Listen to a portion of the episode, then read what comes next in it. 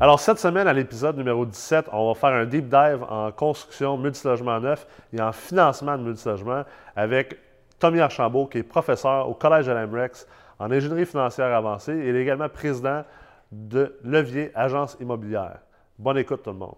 All right, cette semaine, épisode 17, à Retour sur l'investissement. Yes! Moi, c'est Nicolas Ray, PDG de l'Amrex, avec mon acolyte. Kevin Pepin, euh, professeur à l'AMREX et investisseur immobilier. Super. Cette semaine, Kevin, on a un invité de choix. Vraiment, avec une très très grande expertise euh, dans un domaine très important, multilogement, le Ouais. financement. financement.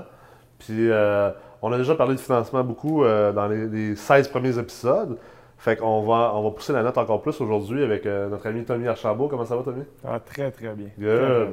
Super de belle journée. En plus, là, pour la deuxième saison de Retour sur l'investissement, on a changé de, de lieu. Pour les gens qui écoutent le- en formule podcast, ben, ils ne le voient pas. Tant pis pour eux autres. Allez sur YouTube et euh, Facebook, vous allez le voir. Mais Un beau euh, on, est, setup, très beau setup. on est dans un beau setup. là. Ça, fait, ça fait Harvard, ça fait... euh, Très scholar, Ouais. Ouais. Ah, Ouais, c'est vraiment cool. Fait que Tommy, aujourd'hui, on voulait t'emmener ici, puis on voulait jaser de surtout euh, construction de multilogements. Mhm. Euh, t'es- t'es le numéro un en financement multilogement au Québec. Euh, t'es prof en ingénierie financière avancée chez nous au collège de l'AMREX. Mais t'es également celui qui fait pas mal le plus de construction neuve en multilogement. Puis on sait que le parc immobilier multilogement au Québec est extrêmement vieillissant. Absolument. Puis la tangente, elle s'en va vers là. Fait qu'on aimerait ça que tu nous en parles aujourd'hui. On aimerait ça faire un deep dive dans c'est quoi la construction de multilogement. Alors, euh, tu veux-tu commencer par peut-être nous donner un petit résumé de, de- de comment que le, le marché se comporte présentement? Est-ce que c'est plus euh, du petit, du gros? Euh, la game est où? Écoute, c'est- extrêmement vrai ce que tu dis. C'est que moi, je trouve ça le fun. Je trouve qu'on est en train de se rendre service à, à tout le monde au Québec. On est en train de refaire littéralement le parc immobilier locatif qui a été pas mal laissé de côté depuis les années 70-80. Facile. ouais. C'était correct, le condo avait la, la- la- la- avait, avait la cote, était très populaire. Euh, les, les constructeurs faisaient très bien à faire du condo, puis la demande était là. Euh, mais ce que ça a créé, par exemple, il y avait beaucoup d'argent à faire aussi pour les constructeurs dans, dans Ouais. cette, dans cette niche de marché-là. Alors, à un moment donné, ce qui arrive en construction, c'est que si tu as accès à X nombre de pieds carrés de terrain, mais l'idée, c'est de le rentabiliser le plus possible. C'est sûr. Fait que si tu fais plus de la porte à faire du condo, ben les entrepreneurs vont, faire, vont être portés à faire du condo. les entrepreneurs veulent aussi rouler leur argent. Ils ne veulent pas rester pris nécessairement avec. euh, Absolument. L'argent, l'argent revient aussi. Ce qu'on, ce qu'on, ce qu'on jasera tantôt, c'est que la dynamique est complètement différente au niveau du multirésidentiel. Ouais. Ça, ça- ça- ça crée des, euh, ça crée des dynamiques très différentes. Mais oui, en, en condo, l'argent revient à la maison hein, tout le temps pour le constructeur. On, on construit, on vend l'unité, on fait X profit de la porte, ça revient à la maison, puis on tourne, on pousse la- l'argent en avant. Tandis que quand on construit du bloc appartement, ben, on devient, on crée une richesse, mais qui, qui- qui est en équité. On devient equity rich. Mais la partie profit, souvent, une fois qu'on a mis la dette long terme en place pour racheter le financement de construction, euh, fait en sorte que le- notre marge de profit qui serait revenue au bureau, elle reste en équité. Alors, la même valeur est là, mais on n'a pas de cash flow. On est moins liquide. On, On est- sacrifie la, la- la richesse liquide pour de plus de richesse à long terme. compte de l'équité. Ah, puis là, ce qui arrive, c'est qu'en ce moment, par exemple, euh, avec, avec ce qui est arrivé au Québec dans les dernières années, puis c'est un petit peu un phénomène qui est, qui est mondial aussi, hein, une compression des taux d'intérêt, Ouais. euh, une, une demande pour du logement, du produit neuf. Euh, les gens ont, ont- sont maintenant, ont non seulement la capacité, mais, mais demandent du produit neuf de qualité. Alors, si on, si on voit les produits qu'on fait en ce moment, euh, les mêmes condos que les gens achetaient, dans le fond, on les construit en bloc appartement. Là, les gens, c'est vraiment pas gênant là, de, de- de- de louer, d'être locataire, Ouais. si on veut. Euh, on loue des unités de condos qui se vendraient entre 200 et 500 000 là. Ouais, les affaires bien insonorisées. Très, très bien insonorisés, les des services, comptoirs de euh, quartz, des belles finitions de salle de bain, des airs climatisés, des, des stationnements extérieurs, euh, des, des- des aires de détente, des, des petits chalets urbains qu'on Ouais. vient, qu'on vient inclure, des, terrasses au toit. C'est littéralement euh, des, c'est des complexes, c'est des Ouais, complexes de, de- de condos pour les plus gros immeubles. là, À l'américaine, dans le fond, là, parce qu'aux États-Unis, c'est vraiment comme ça. Le, le- le marché multilogement américain, euh, c'est- pas, c'est pas rare de voir des blocs appartements que tu dirais, on, on- on dirait un, un hôtel 5 étoiles. Mm-hmm. Alors que ça, cette mentalité-là, on l'a pas encore totalement développée au Québec. On est encore dans les vieux blocs des années 70 que tu es chanceux d'avoir un balcon. Là, puis, euh, Fait que là, la location qui revient, qui revient populaire parce que le coût d'acquisition d'un condo maintenant est rendu relativement élevé. Ouais. Le prix au pied carré est cher. Euh, D'aller en appartement, si on peut louer le même appartement, euh, puis qu'on n'a pas la mise de fonds à mettre, on n'a pas besoin d'aller chercher un financement bancaire. Euh, on a un problème, on appelle le propriétaire, il vient le régler. on, est, on est à l'hôtel un petit peu. Puis on leur donne des produits qui sont aussi beaux que ce qu'ils achèteraient de toute façon. Alors les gens aujourd'hui, on voit, il y a une vague, c'est très, très populaire. Les gens veulent être un petit peu plus libres, se sentent moins liés. Alors, vont dans la location. Au contraire, par exemple, pour le constructeur ou les propriétaires, ça devient intéressant.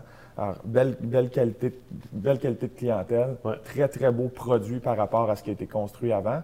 Puis je veux dire, à un moment donné, le parc est vieillissant, il faut le reconstruire. Alors, ça prend, ça prend de mixité. Fait que, fait les, euh, les, taux d'intérêt, ce que je disais tantôt, on est dans une conjoncture de taux d'intérêt qui, depuis une couple d'années, était vraiment en déclin. Alors, les taux sont très, très bas.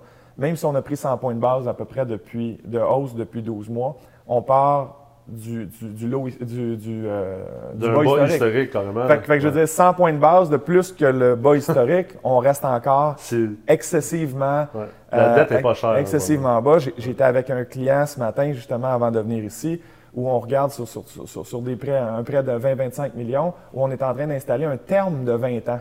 Un terme de 20 ans, j'étais encore en bas de 4 sur un terme de 20 ans.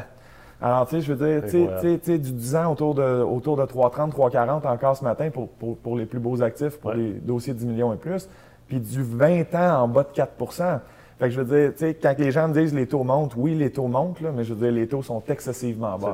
C'est clair, Avec la compression des TGA aussi, des, des cap rates, qui ont fait en sorte que les valeurs des propriétés maintenant sont, sont, sont, valent très cher. Alors, ça fait du sens pour un constructeur, encore avec les taux d'intérêt qu'on a là, la compression des taux de cap, de construire du bloc appartement. Puis en plus, il y a une demande. Le produit s'absorbe, les gens, les gens en veulent.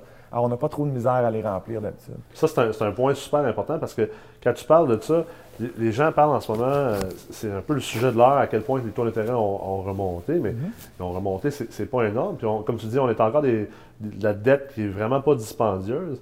Puis, ultimement, ça fait en sorte que les, immeubles présentement génèrent encore du super de bon rendement mm-hmm. quand on l'ajuste par rapport au risque. Le seul effet négatif, je trouve, en ce moment, de, la compression des TGA, malgré une petite hausse des taux d'intérêt, c'est que ça, ça rend le marché un petit peu moins accessible pour le petit investisseur parce que ça prend, ça prend plus de mise de fonds pour jouer la game. Ça, c'est certain.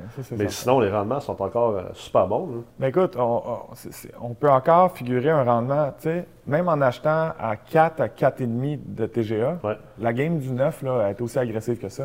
Il y a des, quelques grosses transactions entre Montréal qui sont en train de, se préparer.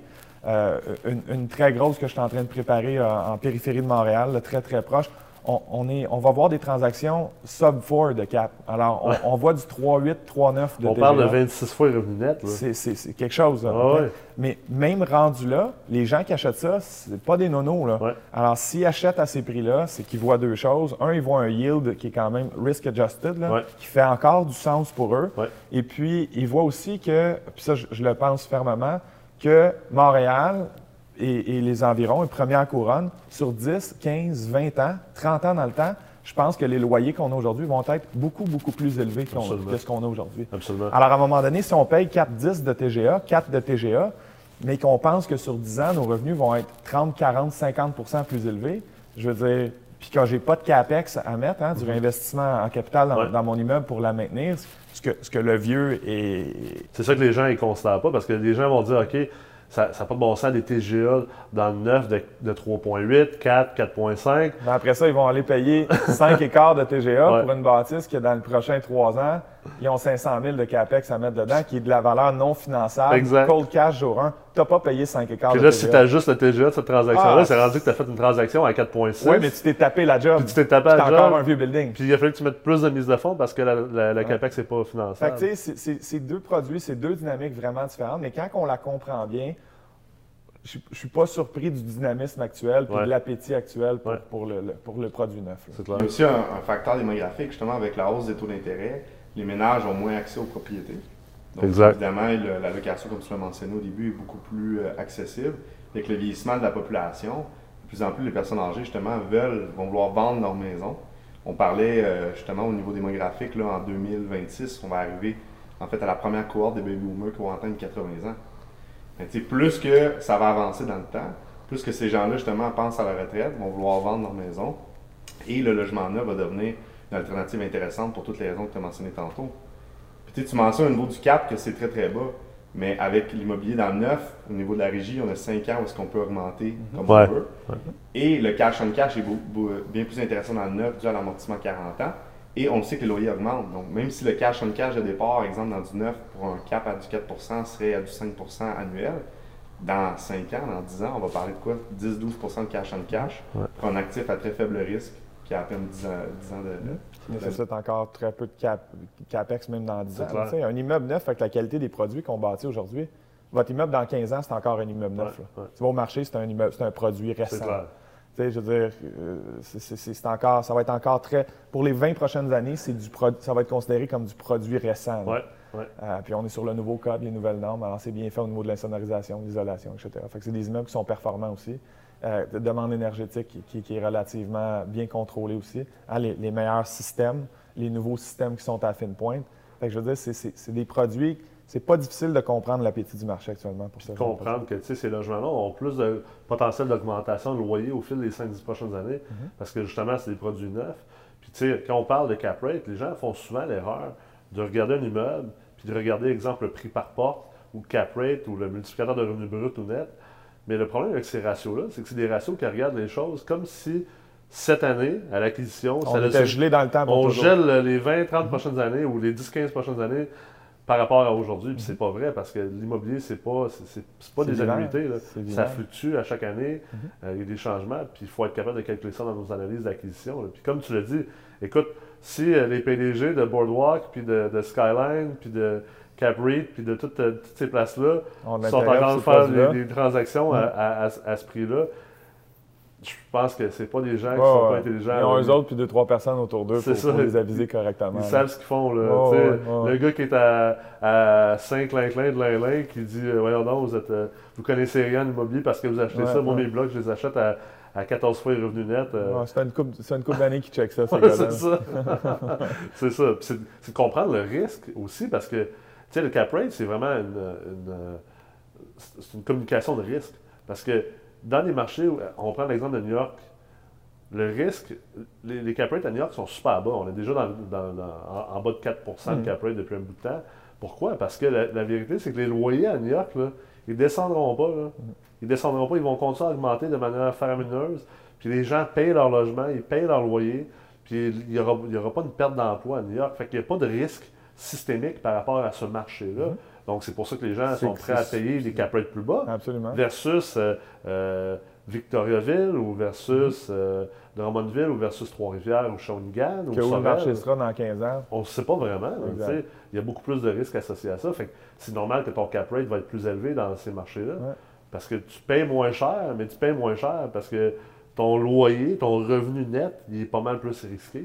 Ah non, ça te prend un hedging dans ton taux de cap versus l'incertitude future. C'est certain, certain, certain. Puis le, hedging, justement, à travers la diversification, est-ce que tu considères que c'est vraiment la chose à faire? Quelqu'un qui a déjà, je ne sais pas moi, 30, 50, 100 portes, euh, c'est tout du logement usagé des années 60-70. Mm-hmm.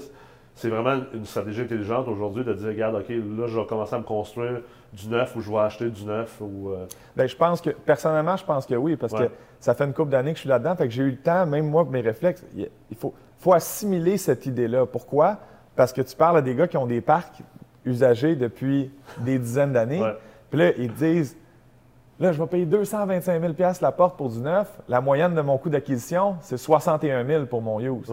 La réponse, c'est oui, tu vas payer 225 000, mais voici pourquoi, comment, etc. Euh, fait que puis souvent, moi, j'ai tendance à leur dire tu l'as fait ton argent avec ton, avec ton vieux stock. Là.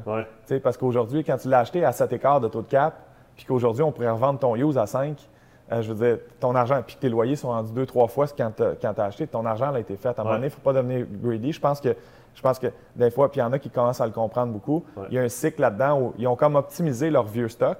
Puis là, justement, vend, rentre dans du blue chip, dans du nouveau, puis, tu sais, surfe la prochaine vague, ou en tout cas, tu sais, ou rembarque-toi pas dans des histoires de, de, CAPEX épouvantables. Parce qu'en même temps, quand tu as un parc de vieux stocks, puis que tu as acheté en moyenne des immeubles de 1960-1970, en 2018, là, tu dois, ton bloc, là, il doit commencer à. Il y a de l'argent à mettre. Puis beaucoup, beaucoup d'argent à mettre. c'est ah surprenant à quel point il y en a que, tu sais, souvent l'humain et les gestionnaires ont tendance à étirer, puis à étirer l'immeuble le plus possible. C'est correct. Dans la gestion de ton cash flow, tu fais ce que tu veux.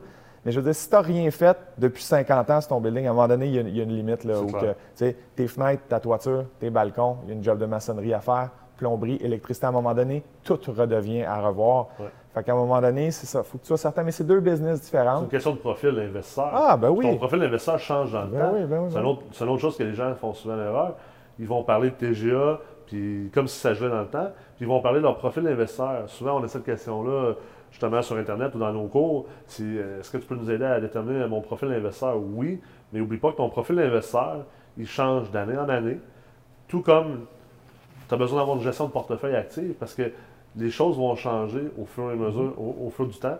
Puis, euh, tu sais, ça se peut que, oui, tu as fait ton argent dans, l'usager, dans le multilocatif usager, puis que c'est le temps de t'en débarquer, puis ça peut être ça ta stratégie. Oui, il y a une disposition à faire mm-hmm. pour recycler ton parc. Fait que je pense qu'il faut être super proactif dans cette réflexion-là. C'est quoi pour toi en ce moment les, plus grandes opportunités dans la construction neuve? Est-ce que c'est euh, on construit des 6 logements ou est-ce qu'on construit des, des 160 logements? Encore là, tu sais, le neuf va se compartimenter en, plusieurs types de business différentes. Euh, c'est très, très bon de faire de la petite densité, bois brique qui coûte pas cher, qui tourne vite. Hein? Tu sais, un, 6 logements, bois brique, là, pas de stationnement intérieur, pas d'ascenseur. C'est extrêmement rapide à construire. Ça se construit en 5-6 mois. Ça se finance bien. Ça se finance relativement bien. Les demandes de mise de fonds sont moins grandes. C'est un produit qui est prévisible. Le, marché n'a pas le temps de te changer d'en face quand tu construis un 6. Tu le pars aujourd'hui, tu vas le livrer à Noël. Puis je veux dire, tu sais, qu'est-ce qui peut vraiment arriver? je veux dire, oui, oui, oui, il peut y arriver certaines choses, mais on ne sera pas à 250 points de base de plus ces taux d'intérêt. Le marché, tout à coup, il ne s'en construira pas 500 000 nouveaux appartements entre là et Noël. Le marché n'a pas le temps de te virer d'en face. C'est facile de prendre une décision initiale, de modéliser, de, conceptualiser ta trade, puis de te rendre au final, puis que ça soit pas mal ce que tu avais pensé au début. Quand on fait de la grosse densité, bien évidemment, petit, petit projet, petit profit aussi. Alors, ce n'est pas, pas la même game, mais ce n'est pas, pas accessible non plus à tout le monde. Si on veut aller jouer dans de la grosse densité, dans des tours de light steel ou en béton, qui peuvent prendre un an et demi, deux ans à construire, un autre six mois, un an de stabilisation. Il y a des projets qu'on commence aujourd'hui avec certains de mes clients qu'on se rapporte dans deux ans et demi, trois ans pour la stratégie de sortie. Même nous autres, qu'on pense qu'on est rendu pas si on, on, se met du hedging un petit peu partout, là. Puis on n'a pas le choix parce que la réponse, c'est je ne le sais pas. Euh, si on m'avait dit, le meilleur exemple, c'est quand j'ai commencé à faire ça il y a trois, quatre ans avec mes premiers clients, euh, puis là, on stabilise des, gros projets comme ça aujourd'hui. On modélisait nos transactions sur 5, 5 écarts de TGA. Si on nous avait dit à l'époque qu'on vendrait ces immeubles-là pour 4, 4 écarts, 4,5 de TGA, on n'aurait pas cru personne. Puis on aurait pensé que c'est la business la plus payante au monde. Alors, il y en a qui. mais juste vous dire, en dedans de trois ans, à quel point ça l'a changé, c'est spectaculaire. Mais ça, il faut que ça nous apprenne quelque chose. Il faut que ça nous apprenne que le prochain trois ans, va probablement aussi se remoduler. De quelle façon, je ne le sais pas. 100 euh, On ne peut pas être 100% certain. On, se fait des, on se fait des modèles, on se fait des théories, euh, mais je ne le sais pas. Fait que, la réponse à cette question-là, le gros est très bon. Il faut que ce soit certains joueurs qui le font, certains types d'argent aussi qui le font. Un fonds de pension peut plus prendre de risques que monsieur, madame, tout le monde. n'a pas la même fiscalité sur l'argent qu'il utilise pour construire et développer ses projets. Euh, est capable d'être patient, euh, a les moyens de se réajuster en cours de route. Donc, euh, la grosse densité qui est pour un certain type de joueur, certain type d'argent, la plus petite densité euh, qui, peut être pour, d'autres joueurs. Moi, je trouve que tout, est, tout deal est tout le temps bon quand il est fait, quand il est bien pensé puis qu'il est bien fait. Qu'est-ce que je veux dire par là? C'est surtout, ça part par le bon produit au bon endroit.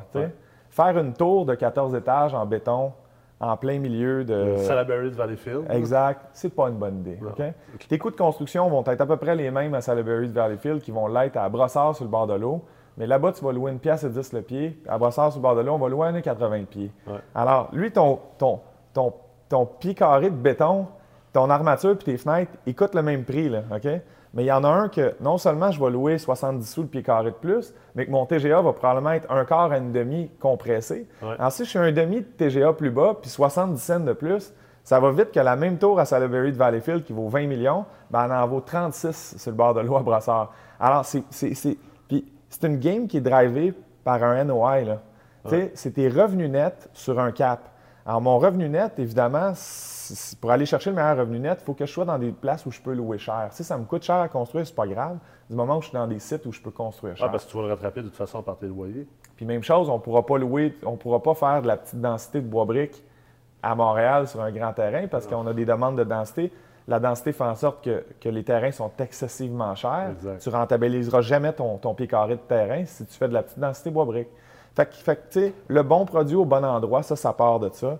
Euh, je suis encore surpris souvent les genres de projets que je reçois, euh, tel type de projet pour tel, sur tel site, puis ça me fascine à quel point il, faut réfléchir à ce qu'on va faire dès le début. Là. C'est ça que c'est ça qu'on. mais là, on s'en vient bon, là. On s'en vient bon à, le faire. On s'en vient bon à le faire. Puis on, ben, je suis curieux de savoir, en fait, tes constructeurs, quand ils bâtissent, mm-hmm. la capacité d'absorption du marché. Mm-hmm. tu euh, y a-tu des indicateurs qui suivent? De quelle manière ils bâtissent? En fait, on va tout le temps faire des bonnes études de marché initialement. Hein, une bonne évaluation agréée sur notre valeur euh, prospective, sur notre valeur projetée du produit une fois qu'on a fini.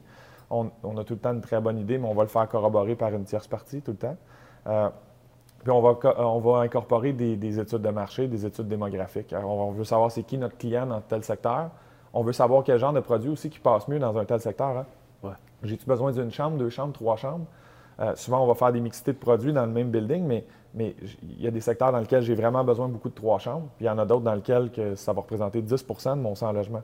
Parce que j'ai, puis je vais avoir 50% de 3,5, exemple. Ouais. Euh, fait, dépendamment, encore là, le bon produit à la bonne place, ça va jusque-là. la, typologie par, par endroit. On a des buildings à Montréal que euh, j'ai regardé un projet récemment, 74 appartements au centre-ville, pas de stationnement. Mais c'est correct, c'est du micro-units au centre-ville. Notre client n'aura pas d'auto. Ça fonctionne. Ça fonctionne. Ben oui, c'est clair. Mais si je veux aller faire euh, du, 350 pieds carrés euh, à Blainville, à Blainville, pas de parking, ça risque de moins bien passer. Alors, tu sais, bon produit au bon endroit, mais ce qu'on va faire, c'est justement, on va incorporer des bonnes études de marché. On veut comprendre c'est qui notre client, notre nécessité de typologie par endroit, par site. Puis, euh, puis notre, absorption aussi, hein? la démographie, les mouvements démographiques. Alors, combien qu'on a de personnes qui arrivent dans ce secteur-là, dans ces villes-là?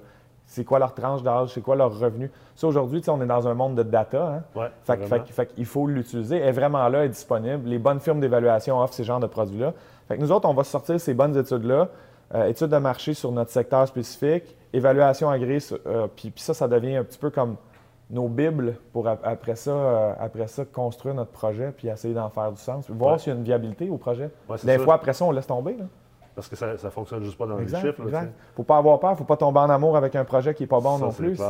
C'est dans n'importe quel type de business. Ça, c'est le financier. Souvent, les, investisseurs vont devenir très émotifs avec leur, euh, leur bloc. C'est souvent le cas des vieux propriétaires. Euh, qui ont des immeubles depuis 30-40 ans, on le voit. Mm-hmm. Ils devraient, dans leur planification stratégique, dans leur gestion de portefeuille, se, se, vendre leurs immeubles, prendre disposition, mais ils ne veulent pas parce qu'ils sont tellement attachés. les gens, pour les gens qui écoutent en ce moment, je pense que c'est vraiment important, ce côté-là, de comprendre. Mm-hmm. Sortez vos émotions le plus possible. C'est de l'investissement immobilier. Mm-hmm. C'est pas de l'amour immobilier. Mm-hmm. C'est pas euh, Julie rénove ta maison puis on est à casa. C'est de l'investissement. On fait ça pour s'enrichir. Puis c'est des statistiques, c'est du data, c'est des mathématiques, c'est des retours sur investissement, des rendements. Ultimement. Là. C'est ça qu'on va aller chercher. Absolument. Puis euh, on, a, sauté un peu euh, rapidement tantôt dans, le vif du sujet, mais pour les gens qui, euh, nous écoutent, qui n'ont pas passé à travers les cours d'ingénierie financière, exemple au MREX College, ou, qui n'ont pas déjà fait des transactions de, de, de, multilogement neuf, on, parlait du financement. Puis, tu sais, on, parlait que oui, les multilogements neufs sont plus chers, si on veut, en termes absolus, ce qui ne veut pas dire grand-chose finalement, anyway. mais il y a la question de financement. Le financement en multilogement neuf offre des paramètres qui sont plus avantageuses, qui viennent contrebalancer le prix, puis qui offrent finalement des, aussi bons rendements, sinon des meilleurs rendements. Veux-tu ben, nous parler un petit peu des, paramètres de financement? Bien, c'est sûr que, tu sais, déjà dans du produit neuf, euh, l'automatisme, quasi-automatisme, je vais l'appeler de même, du, de l'amortissement de 35 ans et de 40 ans même, euh, c'est un game changer. Là, euh, en plus, si on mixe ça avec le fait que moi, je suis un grand fan en ce moment de la conjoncture économique avec les taux d'intérêt qui, ont commencé à monter, ça doit faire deux ans que je n'ai pas fait un prêt de 50 termes. Je, ne fais que du 10 ans en montant. OK? Le 10 ans, ce qui nous donne de plus, pourquoi je m'en vais là, c'est qu'un. Excusez. Le 10 ans, va nous permettre d'avoir un test du ratio de couverture de la dette qui va passer de 1,30 à 1,20. Alors, si je mets un 10 ans de terme sur un immeuble neuf, puis je mets un 40 ans d'amortissement, bien, ça va vite de comprendre que je viens de passer de 1,30 de CCD, de RCD, à 30 ans d'amortissement. Je diminue à 1,20, puis je vais chercher 10 ans de plus d'amortissement à 40 le jus que je suis capable d'extraire, l'argent qu'on est capable d'aller extraire, fait en sorte que c'est pour ça qu'on est, capable d'aller chercher des prêts qui viennent supporter des prix à la porte de 175, 200, 225, puis... Euh, la valeur économique va être plus proche euh, de la valeur marchande, va être plus élevée. Tu as moins de mise de fonds à sortir. Exact. Fait puis, puis, on a encore une belle rentabilité, on a un beau cash flow. Ben oui. Capitalisation un petit peu moins, mais du produit neuf, on veut-tu vraiment le capitaliser quand on est dans, une, quand on est dans un air de bas taux d'intérêt?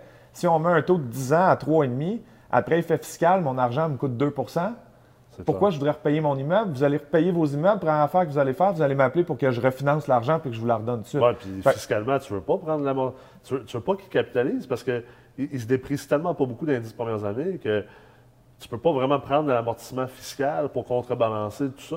on, aime mieux prendre le, ben oui, on aime mieux ben prendre le yield, on ben prend le free cash flow, on prend un flux de trésorerie, on laisse la capitalisation, fait qu'on prend, on veut de la plus-value, on banque sur la plus-value, fait que bien gérer son immeuble, optimiser ses dépenses pour avoir le meilleur NOI possible. Espérer qu'on maintient, mettons, l'inflation. Hein, si on maintient l'inflation, puis peu importe ce qui arriverait à court terme, sur 10, 15, 20, 50 ans, une inflation de 2% c'est probablement ce qui va se passer. Les systèmes maintenant sont systèmes économiques relativement très bien faits. On est dans une économie qui est mature et qui est intelligente. Fait que, fait si on va chercher un 2% euh, c'est là qu'on bénéficie de notre effet de levier, parce que c'est 2% sur la valeur de l'immeuble total, mais on a juste mis 20-25% de mise de fonds. Fait qu'un gros levier là. On va prendre le yield avec le free cash flow sur le 40 ans d'amortissement, une belle dette de 10 ans. On sait où on s'en va pour les 10 prochaines années. Hein, sur, mon, sur, ma dépense mensuelle. On n'a pas à gérer, exemple, les fluctuations des taux d'intérêt. Non. Contrairement à un terme de 5 ans, bien, terme de 5 ans, il, revient vite. Il revient vite. fait qu'on a le temps, on a le temps de passer un cycle de marché probablement dans le prochain 10 ans. On a le temps que notre, immeuble se capitalise un petit peu. On a 10 ans pour augmenter les revenus. Puis, euh, je veux dire, on se projette aussi 10 ans dans le temps avec un 2% d'inflation. On vient de, on vient de relativement bien. Tout peut toujours arriver, puis il n'y a jamais rien de parfait. Mais on a réduit pas mal le risque. encore comme je disais ce matin, un client qui veut aller encore plus loin, il a vraiment envie de bien dormir la nuit côté taux d'intérêt. Il dit Moi, c'est très, très bas en ce moment. Il dit Je ne veux pas être greedy. T'as mis, mets-moi un 20 ans là-dessus. Fait qu'on va utiliser un amortissement de 35-40 ans, puis je vais avoir un 20 ans de terme. Alors, tu sais, c'est 20 ans d'augmentation de loyer, c'est 20 ans d'inflation, puis c'est 20 ans de capitalisation. Tu sais, oui, tout peut toujours arriver, mais il risque d'être correct dans 20 ans quand il va avoir fini son terme. C'est pas quelqu'un qui commence non plus. Pas, il n'est pas en début de carrière. Non, non, non. c'est ça. Puis au niveau des financements, euh, parce qu'il y a beaucoup de mythes au niveau du financement multilogement. Euh, on entend souvent les gens dire euh, ben, allez dans du 5-6 logements parce que là, euh, c'est pas grave si tu n'as pas de salaire, c'est pas grave si tu n'as pas un bon crédit. ça se finance sur les revenus, ce qui n'est pas totalement vrai. En fait, mhm. la force de l'emprunteur est quand même importante dans le multilogement. Puis, est-ce que c'est la même chose pour la construction neuve? Tu sais, quelqu'un qui décide le matin d'aller construire un 60 logements, euh, est-ce qu'il y a besoin d'avoir une espèce de feuille de route dans la construction? Ah, Est-ce qu'il y a besoin d'un portefeuille? Comment les banques euh, voient ça? Puis de plus en plus. Alors, se construire un 6, on n'a pas besoin d'avoir une grosse expertise en construction. Mais dès qu'on commence à monter des immeubles de 24, 20, 25, 30 appartements et plus, des projets de 3 millions et plus de coûts de construction, euh, c'est sûr qu'on va demander un track record. C'est même une des variables les plus importantes. Puis c'est normal, hein? Le risque de la banque qui est où dans un projet de construction? C'est le delivery. Est-ce que quelqu'un va être capable, un, d'amener le projet à terme, de le construire jusqu'à la fin, ou ça va être une charpente à moitié, puis on s'en va de là, il faut que quelqu'un prenne le dessus? Puis surtout, on va-tu l'amener à l'intérieur de nos coûts de construction initiaux? Parce que quand on fait, c'est bien beau, tu me le livres, mais tu m'avais dit qu'il te coûterait 3 euh, millions à faire, puis il t'en coûte 4. Euh, moi, ce qu'on ce que, a calculé sur la stratégie de sortie pour venir convaincre la banque qu'elle était sécure parce que je dis, je vais être capable de mettre un, financement à long terme qui va venir sortir votre prêt de construction, Madame la banque. Euh, si je suis un million plus tard, euh, puis finalement, mon prêt à long terme, je l'avais calculé à 3,5, donc je sortais facilement un, banquier à 3 millions de, financement de construction. Mais là, il me manque, j'ai un manque à gagner de 500 000 si, ça y a coûté 4 millions. Fait que là, le, 500 000, si tu l'as, c'est une affaire. Si tu ne l'as pas, on fait quoi? Fait que, tu sais, ce qui est important pour une banque, c'est de savoir que, un, vous allez amener le produit à terme, puis le plus possible à l'intérieur de vos coûts. Puis ça, qu'est-ce qui me donne ça comme assurance? Qu'est-ce qui me vend ça, moi, si je suis le banquier? Qu'est-ce que j'ai, moi, à faire comme broker beaucoup? C'est de, c'est d'étoffer le CV du client, de vendre la capacité du client d'amener le projet à terme puis à l'intérieur de ses coûts. Fait, que oui, c'est hyper important, hyper, hyper, hyper important. Mais encore là, bon, les banquiers sont, sont, corrects aussi. Un petit projet qui n'a pas beaucoup de risque de dépassement de coûts. Hein, si vous faites un, je reviens à mon 6 bois briques, pas de garage intérieur, pas d'ascenseur. On peut se tromper sur nos coûts de construction, là, mais si on se trompe, on ne se trompera pas de beaucoup. Oui, c'est ça. Une tour, je reviens à ma tour de 40 étages en béton. Les meilleurs de ce monde se trompent d'un million ou deux millions. Absolument. OK? Alors, si vous n'en avez jamais fait, si le meilleur s'est trompé d'un million sur un coup de 22, fais-moi confiance, tu vas te tromper de 2-3 millions. Le spread peut être assez grand. Ah Alors, à la fin, tu sais, c'est super important. Tu sais, fait oui, le, track record, le CV, le savoir-faire, euh, l'expérience, c'est hyper, hyper important. Financement de construction, hyper important. Et puis, ce qui, est, ce qui, est, important aussi, de plus en plus, euh, la SCHL met beaucoup d'emphase là-dessus, puis je trouve avec raison, euh, c'est la capacité de gestion aussi. Pourquoi qu'un immeuble vaut ce qu'il vaut? C'est mon revenu net d'opération. Mon revenu net d'opération vient de quoi? Vient d'une optimisation de mes dépenses par rapport à une optimisation de mes revenus. Ce qui reste entre les deux, si je ne suis pas bon à maintenir mes revenus comme gestionnaire, à relouer mes logements, à relouer mes logements, si je suis sloppy avec mes locataires, euh, si, si, justement je ne performe pas au niveau des revenus, puis qu'en plus de ça, je n'optimise pas mes dépenses, hein, je, je, négocie pas trop fort mes contrats d'assurance, mes contrats d'entretien, mon concierge il me coûte cher, mais c'est pas grave, il est gentil, etc. OK, ça marche. Mais ton NOI, au final, ton revenu net d'opération, il est vraiment plus à la même place. Puis c'est là-dessus qu'on applique notre TGA pour savoir combien ton immeuble vaut.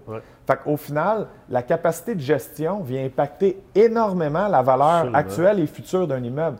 Alors ça, aujourd'hui, surtout encore là, quand on fait un 6, la SCHL vient, vient pas folle avec ça. C'est correct, ça se gère bien. Un 12, un 16, ça va. Mais quand on commence à monter là, un 24 logements et plus, puis toi, tout à coup, tu arrives, tu n'en as jamais eu de ta vie. Qui me dit que tu vas vraiment. C'est une business rendu là, c'est des revenus et des dépenses. ça. doit être optimisé pour qu'on conserve ma valeur qu'on a dit que ça valait. Ça le vaut, cette valeur-là, du moment où tu fais le travail pour, pour, ramener cette valeur-là C'est un peu comme en affaires, c'est un peu comme la différence entre voici mon plan d'affaires, les revenus potentiels que je pense pouvoir aller chercher. Mais il y a toujours une différence entre le plan d'affaires puis euh, l'état des résultats, finalement, d'année en année, c'est la même chose dans le multilogement. On regarde beaucoup les pro-formats, on regarde les fiches de courtier ou les, projets de construction, mais entre ça puis l'opération réelle d'un immeuble, ah. effectivement, sur un 48 logements, si ça te prend deux mois relouer toujours tes logements versus le gestionnaire que ça y prend deux semaines, bien, tu es en train, par la banque, de mettre plus la banque à risque. Clair, ben oui, Tu es en train de diminuer le, net, tu es en train de diminuer la valeur. Fait que dépendamment mon ratio pré-valeur de dette de long terme et où, ben, la banque est plus proche ou plus loin dans l'argent à cause de la qualité ou non de gestionnaire. Fait imagine, même mes gros gars de construction, qui dans les dernières années faisaient 100, 200 unités de condo par année, exemple, des gens qui ont, très, très à l'aise financièrement, du bon backing, c'est solide financièrement, des, gens intelligents, des bons constructeurs, mais ça ne veut pas dire que tu étais un bon constructeur de condo, que tout à coup, tu deviens un gestionnaire d'immeubles. C'est une autre business complètement. Fait là, tout à coup, les gars viennent un petit peu d'un fois échaudés quand on leur demande, parce que ça arrive dans les plus gros dossiers. Tu construis la première fois, le premier bloc que tu te fais, c'est un 100 logements parce que tu as le terrain pauvre et tu as la capacité de construction. OK, toi, demain matin, je veux dire, je dis pas que tu ne seras pas capable de le faire, mais on a, on a, faut convaincre la banque et la SCHL que tu vas être capable. Tu es peut-être capable de le construire. Tu es peut-être même capable de le construire puis de le remplir et de le louer. Mais tu vas-tu m'opérer ça de façon optimale? Pour maintenir ma valeur à 22 millions que tu nous dis que ça vaut? Je ne sais pas. Honnêtement, la, réponse, c'est je te dis pas que tu peux pas. La réponse, c'est je ne le sais pas. Tu ne l'as jamais prouvé, tu ne le sais pas toi-même. Puis je veux-tu gager là-dessus, moi, comme banquier? Je veux-tu gager là-dessus si je suis banquier? Je veux-tu gager là-dessus si je suis la SCHL sur ma police d'assurance que je vais donner euh, mon attestation que je vais donner au banquier. Fait que ça, souvent, les gens vont venir comme un peu offusqués dans le marché. Mais quand tu comprends la mécanique en arrière de ça, c'est tout à fait sensé et réel et là. Fait que là, ce qu'on voit ces temps-ci, ça se mitige bien, par exemple. Des fois, ils vont venir nous, nous exiger, exemple, un 2 à 3 ans de, on doit être sous gestion avec une compagnie connue. Alors, il y a des très bons gestionnaires d'immeubles dehors maintenant, des gens très bien organisés qui peuvent aider ces gens-là. Fait que la SHL va venir nous imposer, exemple, un, contrat de deux ans de gestion pour partir l'immeuble. le temps qu'on se fasse la main, qu'on comprenne comment ça fonctionne, que les gens mettent leur propre staff en, place. Ça, c'est super important. Ça peut aller jusqu'à 5 ans. Parce que normalement, il y a une règle à la SCHL qui dit qu'il y a un risque de gestion qui est réel et concret si quelqu'un a moins de 5 ans d'expérience en gestion immobilière. Fait que 5 ans, si ton premier bloc, c'est un 100, c'est zéro, tes années de. c'est zéro, là.